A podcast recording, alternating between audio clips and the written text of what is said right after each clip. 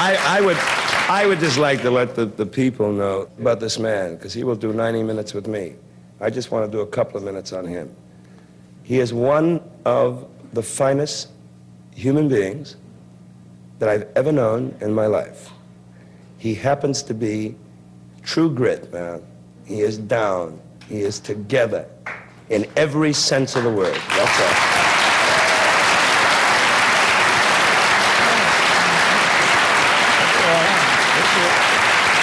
Together. You are there. That's a sensational thing to say. And Well, it's true, man. if you, if you carry on, I shall cry or do something. sad. the, uh, let me change the subject. Thank you. Thank you very much. You're such a star. How would you define the word star? What is a star? Star is an egomaniac. Star is uh, the gentlest human being in the world. Star is a performer who cares about his business. A star is someone who doesn't care about anything except whether the mic is right, the music's right. Let me get out there, and there better not be no service on. Star is also the guy that throws the big parties. Star is is a, a whole collage, an emotional collage that really, if you put all of the ingredients and laid them out end to end on a huge table, you would go, none of this will go together. But when you put it together, somehow that means star. And that man would know, one of the biggest stars of the 20th century, and one of my dad, David Frost's favourite guests. The singer, dancer, actor, comedian, impersonator, and all round entertainer, Sammy Davis Jr. In the 1960s and 70s, Dad sat down with Sammy at least five times for extensive interviews in the US, Australia, and the UK. Until recently, only two were known to exist, but earlier this year I tracked down two more of the extended 90 minute one on one conversations. Large portions of what you'll hear in this episode from Davis have not been heard for 50 years. I am the only performer that's done three, count them, one, two, three 90 minute shows with David, just he and I. When I was younger, I heard many people ask Dad what his best or most important interview had been. Not one to want to be confined to only one answer and therefore only recount one past triumph, he'd always jump on the precise qualifying word in the question and therefore entertain the room with different answers each time. But there was only ever one answer when asked who it was he most enjoyed interviewing Sammy Davis Jr. But while I've always known of Dad's fondness for Sammy, I hadn't in fact seen the interviews in the same way as I had with Elton John or Richard Nixon. And I've so loved reviewing them and witnessing that friendship, and the open conversations it led to. In this episode, we'll hear about Sammy's relationship with his father, We got into the dressing room. My father said, If you ever do that again, I'm going to kill you. the way he never forgot his roots, As a matter of fact, uh, I hate that phrase that says, I come from the ghetto, because I don't think that any black performer ever left it. The trappings of drink and drugs, I remember one night I walked on the stage and I was really whacked out of my head, man. And suddenly I told the same joke twice and didn't realize it. and his biggest fears. That's my fear that I'll wind up like Bojangles. I'm Wilfred Frost, and this is season two of the Frost Tapes. In this episode, we're exploring the life and career of one of the greatest all round entertainers of all time, Sammy Davis Jr. Now I'll tell you something that I've never said publicly before.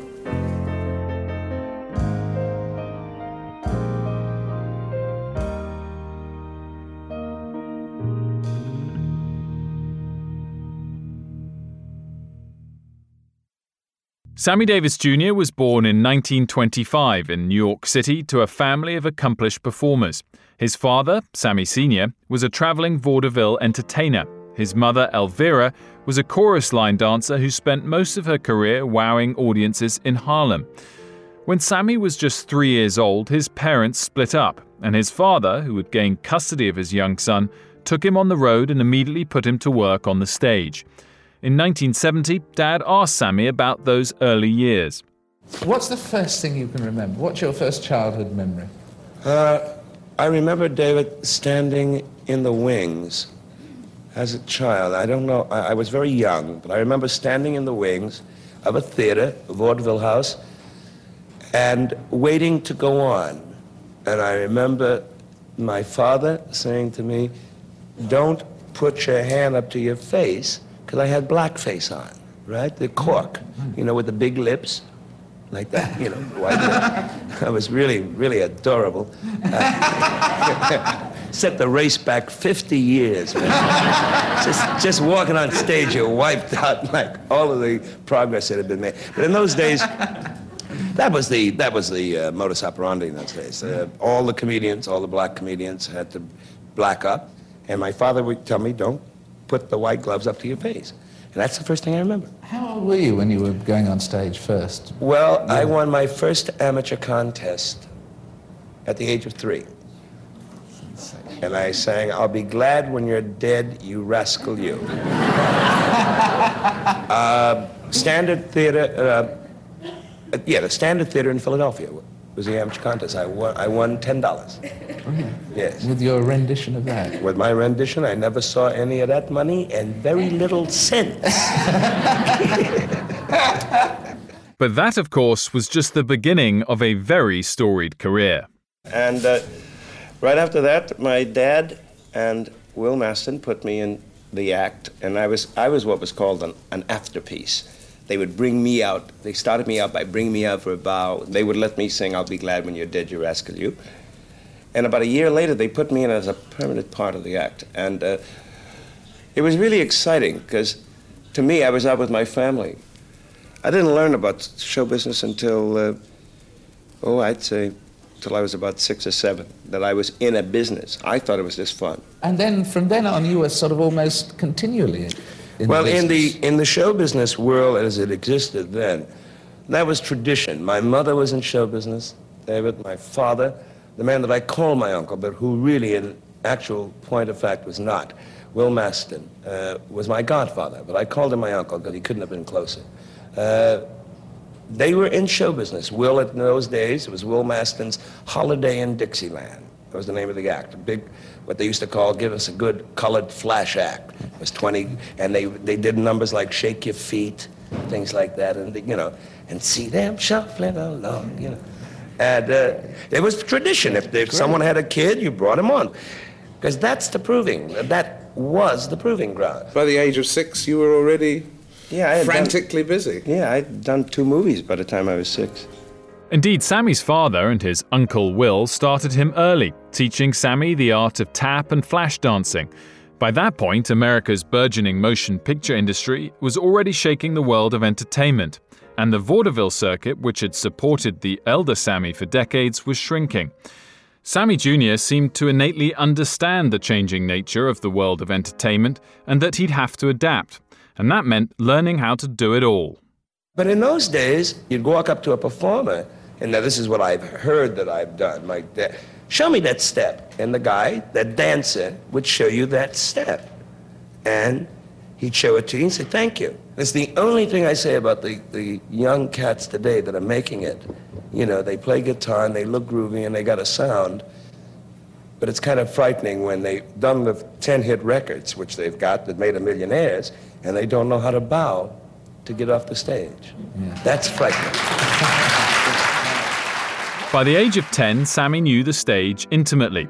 He could tap, he could play instruments, he could sing, act, even do comedy routines. By his teenage years, he was the star attraction of his father's travelling show. By the late 1930s, the act was immensely popular, receiving billings with some of the biggest band leaders in the nation.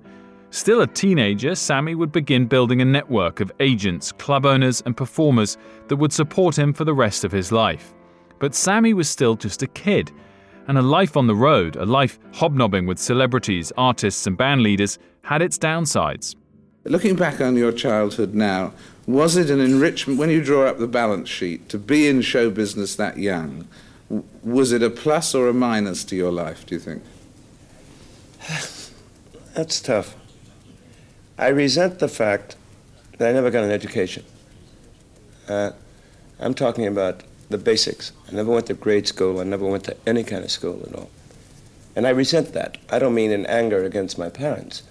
I'm talking, I just resent it because sometimes I feel so inadequate.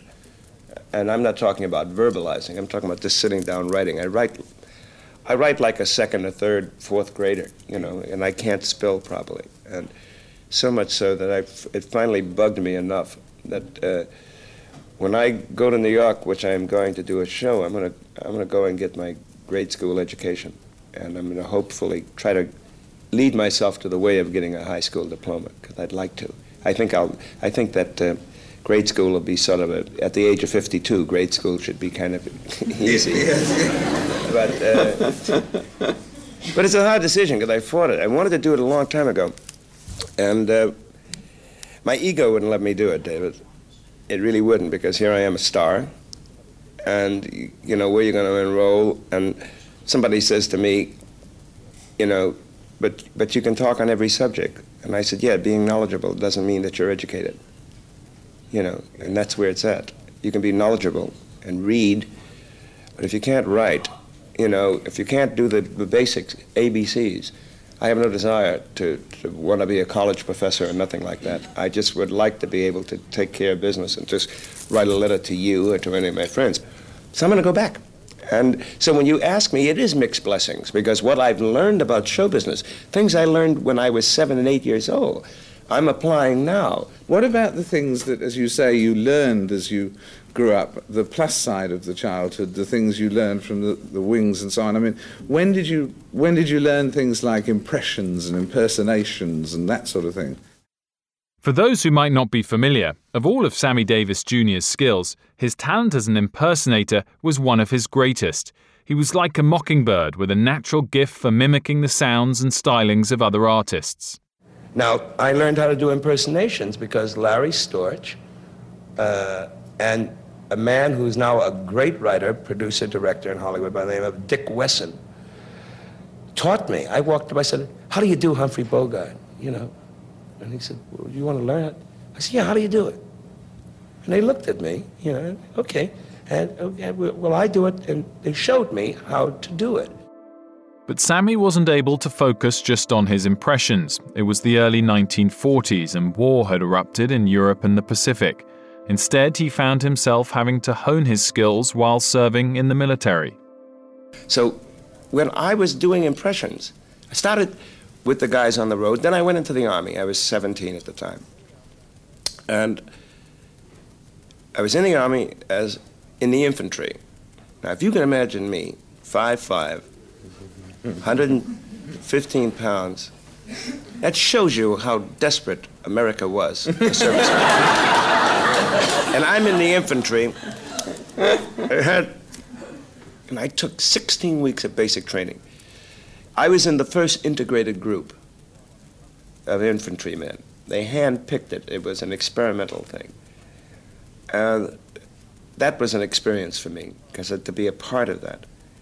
And it was hard, it was emotional, because when you're with your own, and as a kid, being around my people 90% of the time, we stayed at the black hotels, ate in the black restaurants, uh, socialized with the, the other blacks within that community, because it was part of belonging and feeling comfortable, and also part of the legal structure, you know, because there was still all of the, the no-nos.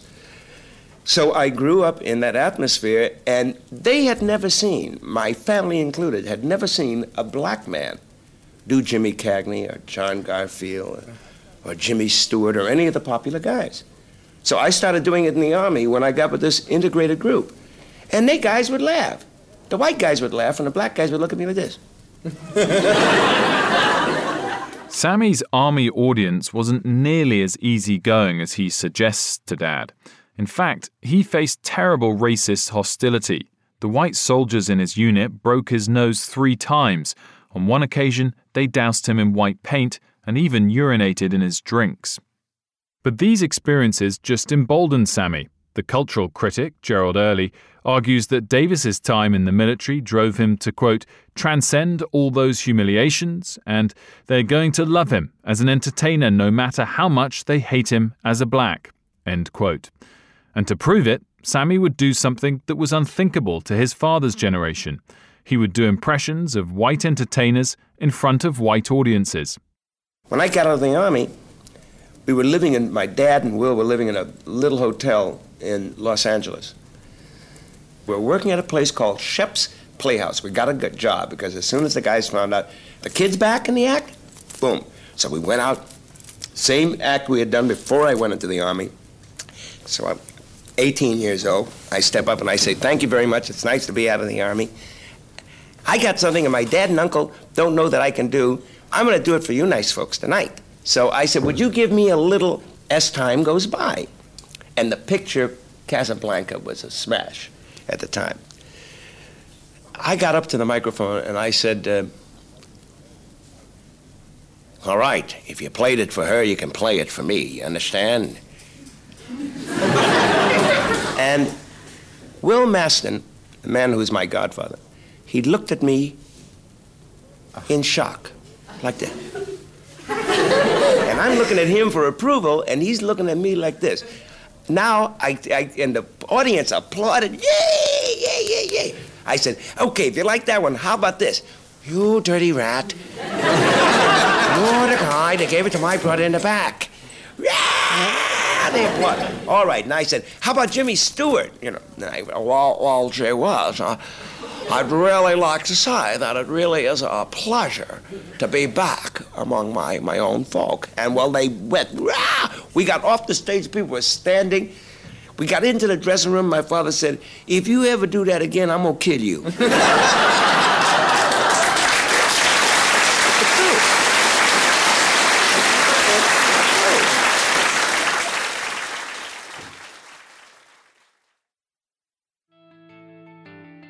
It's safe to say that Sammy would do it again. In 1951, he'd famously do a set of songs and impressions at Ciro's nightclub in Hollywood that would send the celebrity stuffed audience into an absolute frenzy. That night would help launch his solo career. By the mid 50s, Sammy was more than just a rising star. He was a phenomenon. He'd been offered his own television show, a role in a Broadway musical, and a slot singing for major motion pictures. Americans quickly learned that Sammy was more than just a singer. Much more, in fact. The 25 year old possessed an unparalleled versatility. Sammy could sing masterfully in dozens of different genres and styles. And when he talked to Dad in 1970, he credited that ability to his years of practice as an impressionist. I was trying to think of the word vocal. Uh, impersonations is easier or more difficult for you than the verbal ones? No, the, uh, the singing things became easy because as a hoofer, which I was all of my life, I was a hoofer. I love that word. You know, and... Uh, hoofer. Hoofer, that's it. Great word. Put on them dancing shoes and hoof for me, baby. I used to love to dance, but I realized that dancing, to tap dance, is the, one of the hardest things in the world. It's like a heavy, to be a heavyweight fighter, heavyweight champion, I should say. To stay in trim, to, you really, because your legs, these muscles here, when you tap dance, it's like a ballet dancer. You did it, if you lay off for four months, forget it. It's over. Go to a hospital, get a wheelchair. that's it. Get two small boys to carry you. You will never do it again. So I wanted to be a singer because I felt that that was easier. And I started to emulate the guys who were popular and the guys that I dug, which was Billy Eckstine, Frank Sinatra. And in my early records, let me tell you something I never said to anybody before ever. It's, do you know it's only been the last two years that I got my own sound? Only the last two years. Because just say, who's that? Oh, that's, oh, that's Sammy Davis. Oh. But I used to listen, so you got copying things. And that led me to doing voices singing voices. A lot of those voices came from singers on the circuit who'd quickly become Sammy's friends. To show you what Frank does with a song, what he can, what he's capable of doing. Nobody can really impersonate Sinatra. There's guys that emulate him, and I'm just maybe one of them. But what he does with a word, all the way, for instance, if it was sung by Billy Eckstine. When somebody loves you, it's no good unless she loves you.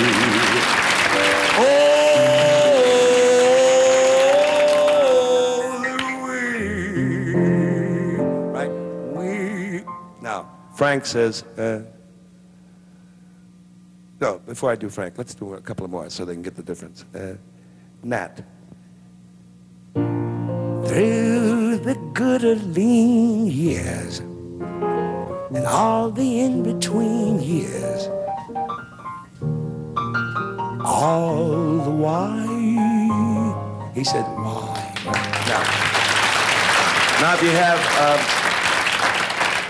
uh, a Frankie Laine, I'm, and I, I'm trying to relate to people that impressed me. You had Frankie Laine, who always did, you know, twirl in the twirling stream. That's how.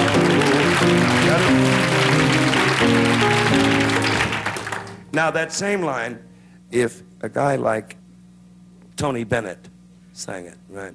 Now as an impersonator, what do you do? You take the eccentricities of the individual and you enlarge upon it. And this is what you have to do to make it humorous. So with a Tony Bennett, Tony has a lisp. We all know that. And he's a good friend. And I've done this impression for him so many times I don't feel ashamed of doing it. He would say, Twirler, taller than the tallest twist. That's how it's gotta feel. And I say, I say deeper, deeper than the deep blue seas. That's how deep it goes if it's wheel. But that's the fun.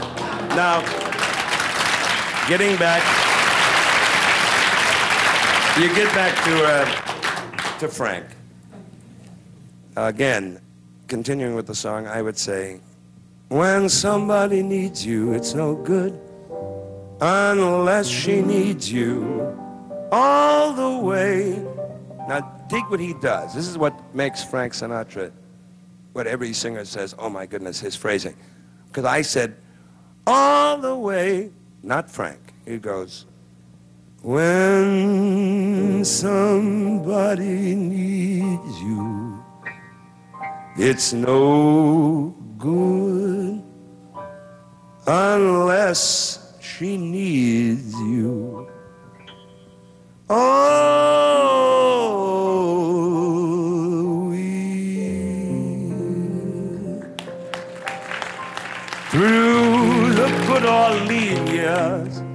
yes, and all the in-between years come what may all up in here. And the enunciation is so perfect that you just it just grooves you totally to hear him pronounce a word.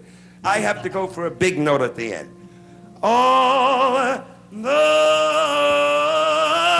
way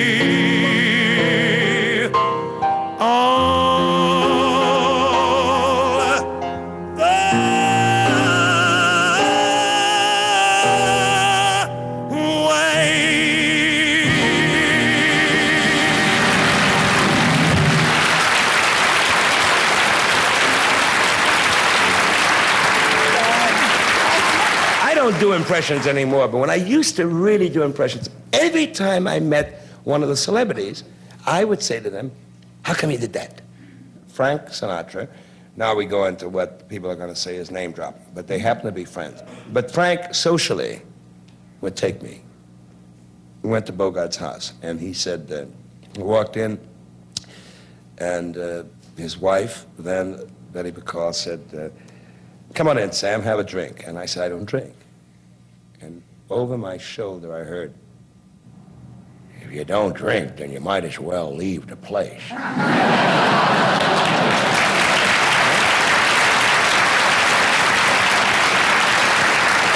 And I, I looked in back, and there's Humphrey Bogart, man. Now, I'm talking about 1951, 50, Bogart. Wow. My goodness, you know.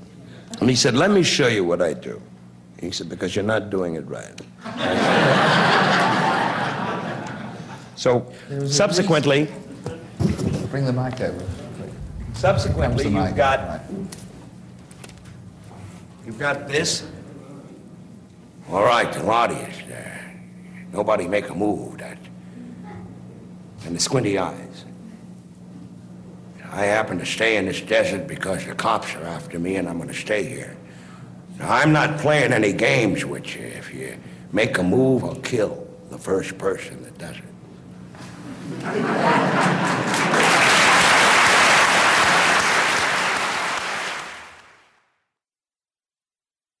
Of course, Sammy was much more than just an impersonator. He had his own style too, and as a singer, he had a special way of making a song all his own. And there's no better example than his signature song, Mr. Bojangles. Mr. Bojangles. Ah, Mr. Bojangles. A tune that to him represented all of the black artists who were still, in Sammy's words, hoofing it on the street. In the song, the singer's still performing, but now doing so in jail in scraggy clothes. Bojangles is special because I think the people, again the audience, feels an innate. How many people in this audience have seen me live? All right. Did you get the impression when I did Bojangles that there was a part of me on that stage? Yes. See, that's very important. I knew a man, Bojangles, and he danced for you. In worn out shoes. Now, I'll tell you something that I've never said publicly before. That's my fear that I'll wind up like Bojangles, the Bojangles in the song. Even though I, you know, thank the good Lord, I am, um, that's wood, yeah. I ain't taking no chances. Uh,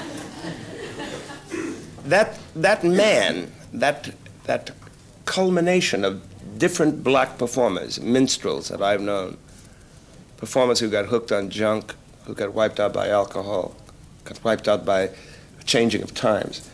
I've seen them disappear. Great dancers, great stylists.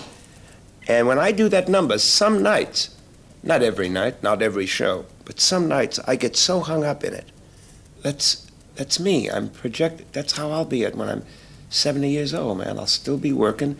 I'll be working little joints, and I'll talk about what I used to be, and that'll be the end of it. I met him in a cell. In New Orleans, I was.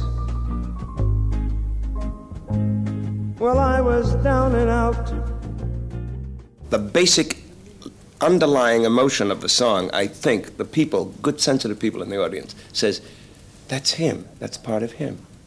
And that's why it, that's why it works for me. I don't think I don't regard it as just the song. Well, that's why whenever I'm watching you, I always ask you if I see you beforehand, are you going to do Mr. Bojangles? Because there's you in that. Then he shook his head, Lord, when he shook his head. I could swear I heard someone say, please.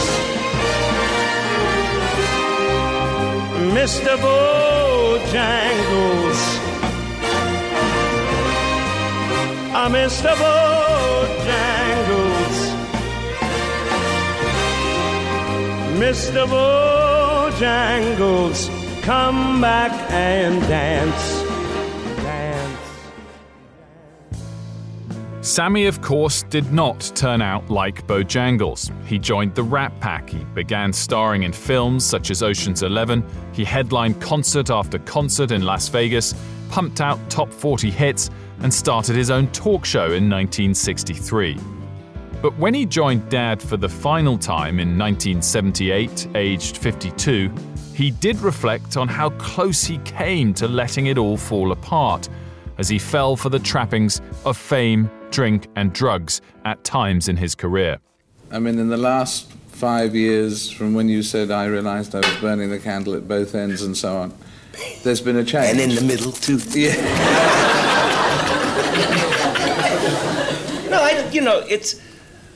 See, what you need in this business, if, if, the, if the gods of fame have been nice enough to smile upon you, as they have been for me, you got to go bananas. I don't give two cents to anyone who says, oh no, I've always been straight, you know, with a raised eyebrow. I've never, you know. I went bananas. And I really went bananas in terms of clothing, I went bananas in terms of my lifestyle, and I did it all because I had to experience it. And somehow somebody tapped me on the shoulder and said, You better give that up because you can't deal with it. Because I was into drugs and I couldn't deal with it. And again, always being in show business motivated my pulling back and going, Wait a minute, this is wrong for me. Because I remember one night I walked on the stage and I was and I was really whacked out of my head, man. And I walked on the stage and I was doing it, and I realized I thought I was performing well, and I was really winging it. And suddenly, I told the same joke twice, and didn't realize it. And I turned to George as we signaled for a number, and I said to George, "I don't know why the joke didn't work." He said it worked well the first time. and it was like someone just cold water hit in your face. And I said, whatever that stuff does to me, I'm never going to do it anymore because it's robbing me of the one thing that has motivated my living, and that is communication between me and that audience and doing a good performance that I can be proud of. By the 1970s, Sammy began to clean himself up. He remarried, slowed down, and returned to the work that he found most meaningful. And more importantly, he joined the many civil rights protest movements that were rocking the 60s. Was there a moment when things got a lot happier? Was, did it change suddenly and life get a lot happier or what? Yeah, uh, I think, quite frankly, it was when my, my own people accepted me, and that happened about three and a half years ago. And uh, it started to get really nice and pretty, you know.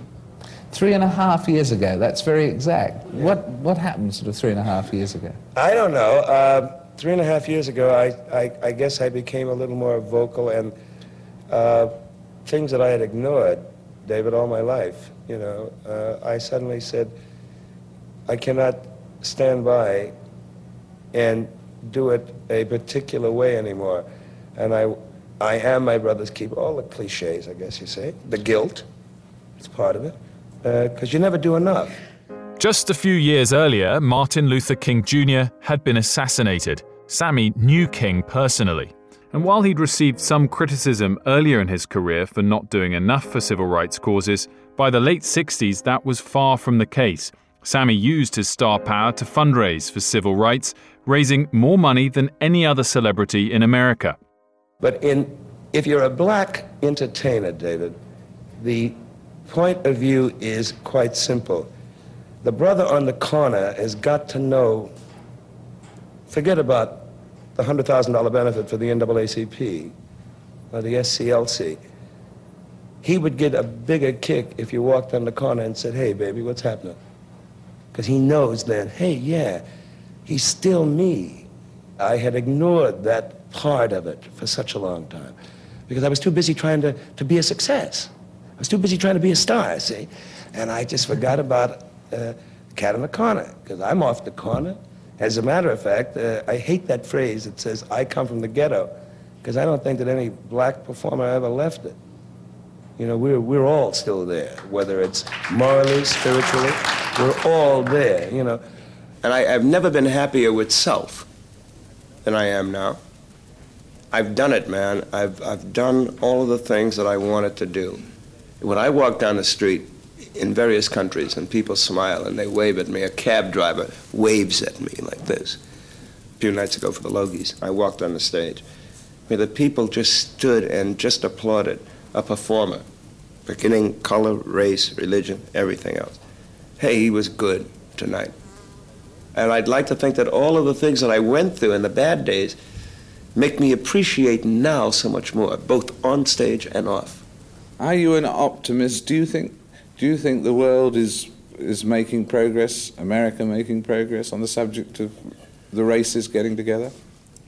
I think it's getting better. There is still a lot to do, uh, and but it cannot be legislated.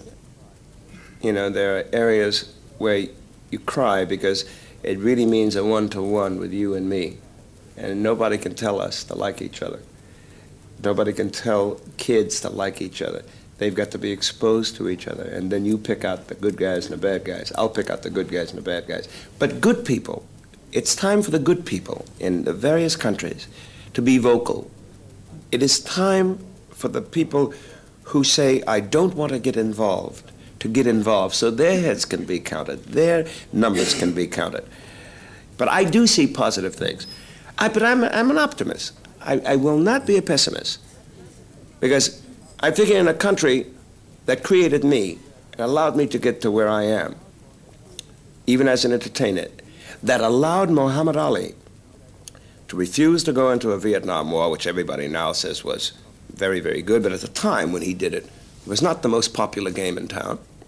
But see, it's like a collage. One thing fits on another till the final picture. And we've still got a lot of pieces to put in. But I depend on good people, man. Good people. That's who you got to depend on.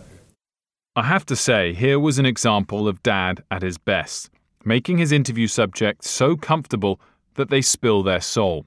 Despite the glare of the lights, the TV camera, the audience, Dad and Sammy were able to have an intimate conversation that would be frankly impossible to imagine on live television today. Sammy, you've shared so much with us this evening, and one last question. If someone asked you now, with, with the experience with which you look back at having seen it all and lived it all, what's, what's the most important, most important lesson you've learned in the past few years? It's hard. I have been able to walk with giants, man. With the Kings, the Kennedys.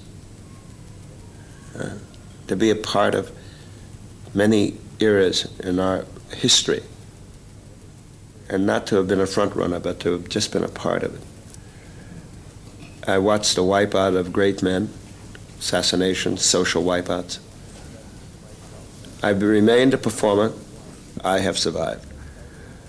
Uh, I am thankful, but I'm not overconfident. I used to be overconfident without being thankful. I had an ego that transcended the norm that we're supposed to have. But I, that's in balance. I got a lifestyle that now I live because I want to live it, not because it's the image that is expected of me. I remember if I'd have come on the show without wearing all of the, the, the, gear, without having something outrageous on, I would have felt uncomfortable. I've, I still have fears. I fear my, uh, not fear of show business, not fear of my establishment in show business. I have fears about myself in terms of selectivity. I'm, I'm afraid of friends. Nobody's going to get inside to hurt anymore. I can't, I can't afford that luxury. And if it happens, it will be happen only because I trust it.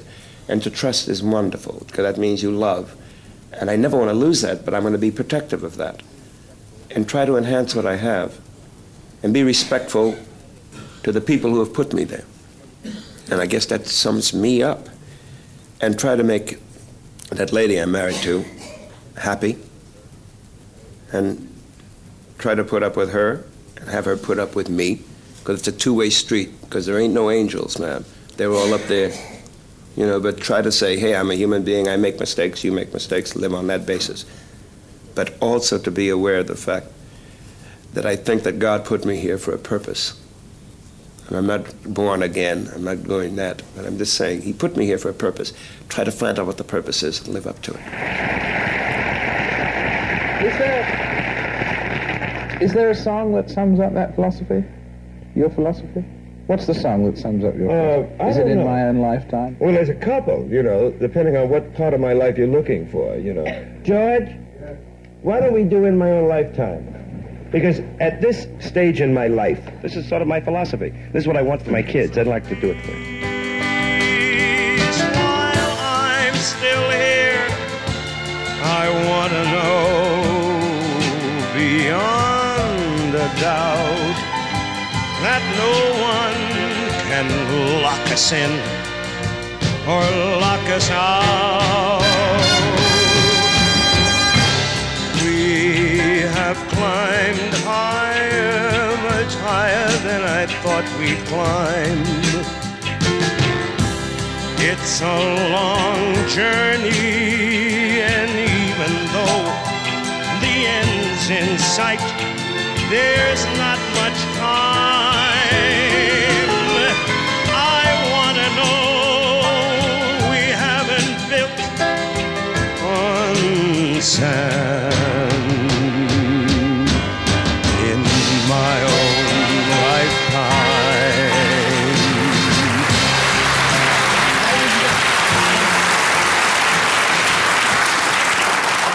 unbelievable. We've come to the end of 90 minutes. There's so much more to talk about on another occasion. Will you come back again, sir? Anytime you want me. And ladies and gentlemen, just one second. I just think that wherever you are, here in the theatre or at home, stand up with me and applaud this man.